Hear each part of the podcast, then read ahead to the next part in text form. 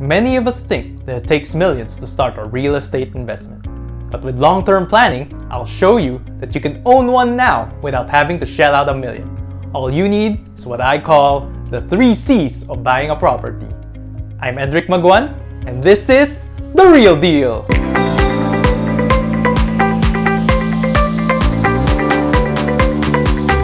Welcome to my channel. I'll be sharing with you real stories and practical investment strategies so you can have the confidence to start and grow your real estate investments today. I know how investing in real estate can be very intimidating, especially when you fixate on the total price. Your knee-jerk reaction would be to save and save.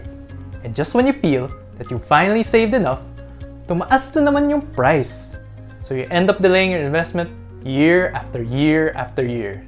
So forget about the millions. When it comes to pre-selling properties, just focus on the three C's capacity, credit, cash flow. First, let's talk about capacity. Most pre-selling properties don't require you to pay a spot cash down payment. The down payment is paid on a monthly basis over the pre-selling term, usually 3 to 5 years. So if you have a stable income, simply lang. Just ask yourself, can I pay the monthly down payment over the pre-selling term?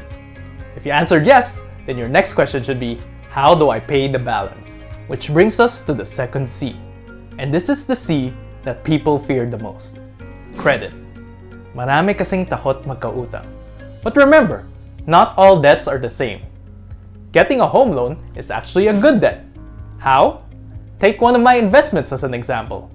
I invested in a condo unit three years ago, and to date, it has a compounded annual growth rate of 20% versus the 6% interest rate from the home loan. You see, the value increase of the property is so much higher than the cost of borrowing the money. This is called the power of leverage. Now, the last question you have to ask yourself is, will I be able to pay the monthly loan amortization 3 to 5 years from now?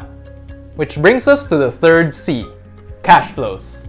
Cash flows is simply your inflows or your income less your outflows or your payments. In managing our cash flows, we have to view it from a long-term perspective. What do I mean by this? In deciding which properties you can afford, don't just look at your current capacity, but more importantly, look at your long-term earning potential. Generally, paakit lang ng paakit ang income natin over the years. Look back in your life, 5 years ago, and I'm sure you'll realize that your income and lifestyle has improved so much, right? So if you're a hardworking individual and you see yourself progressing in your career, then have no doubt in your capability. Again, just remember the three C's capacity, credit, cash flow. Actually, there's another important C that you shouldn't miss.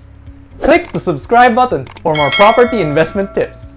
And if you need help in getting the right property investment for you, sign up for a free consultation with me via the link in the description. See you guys next time!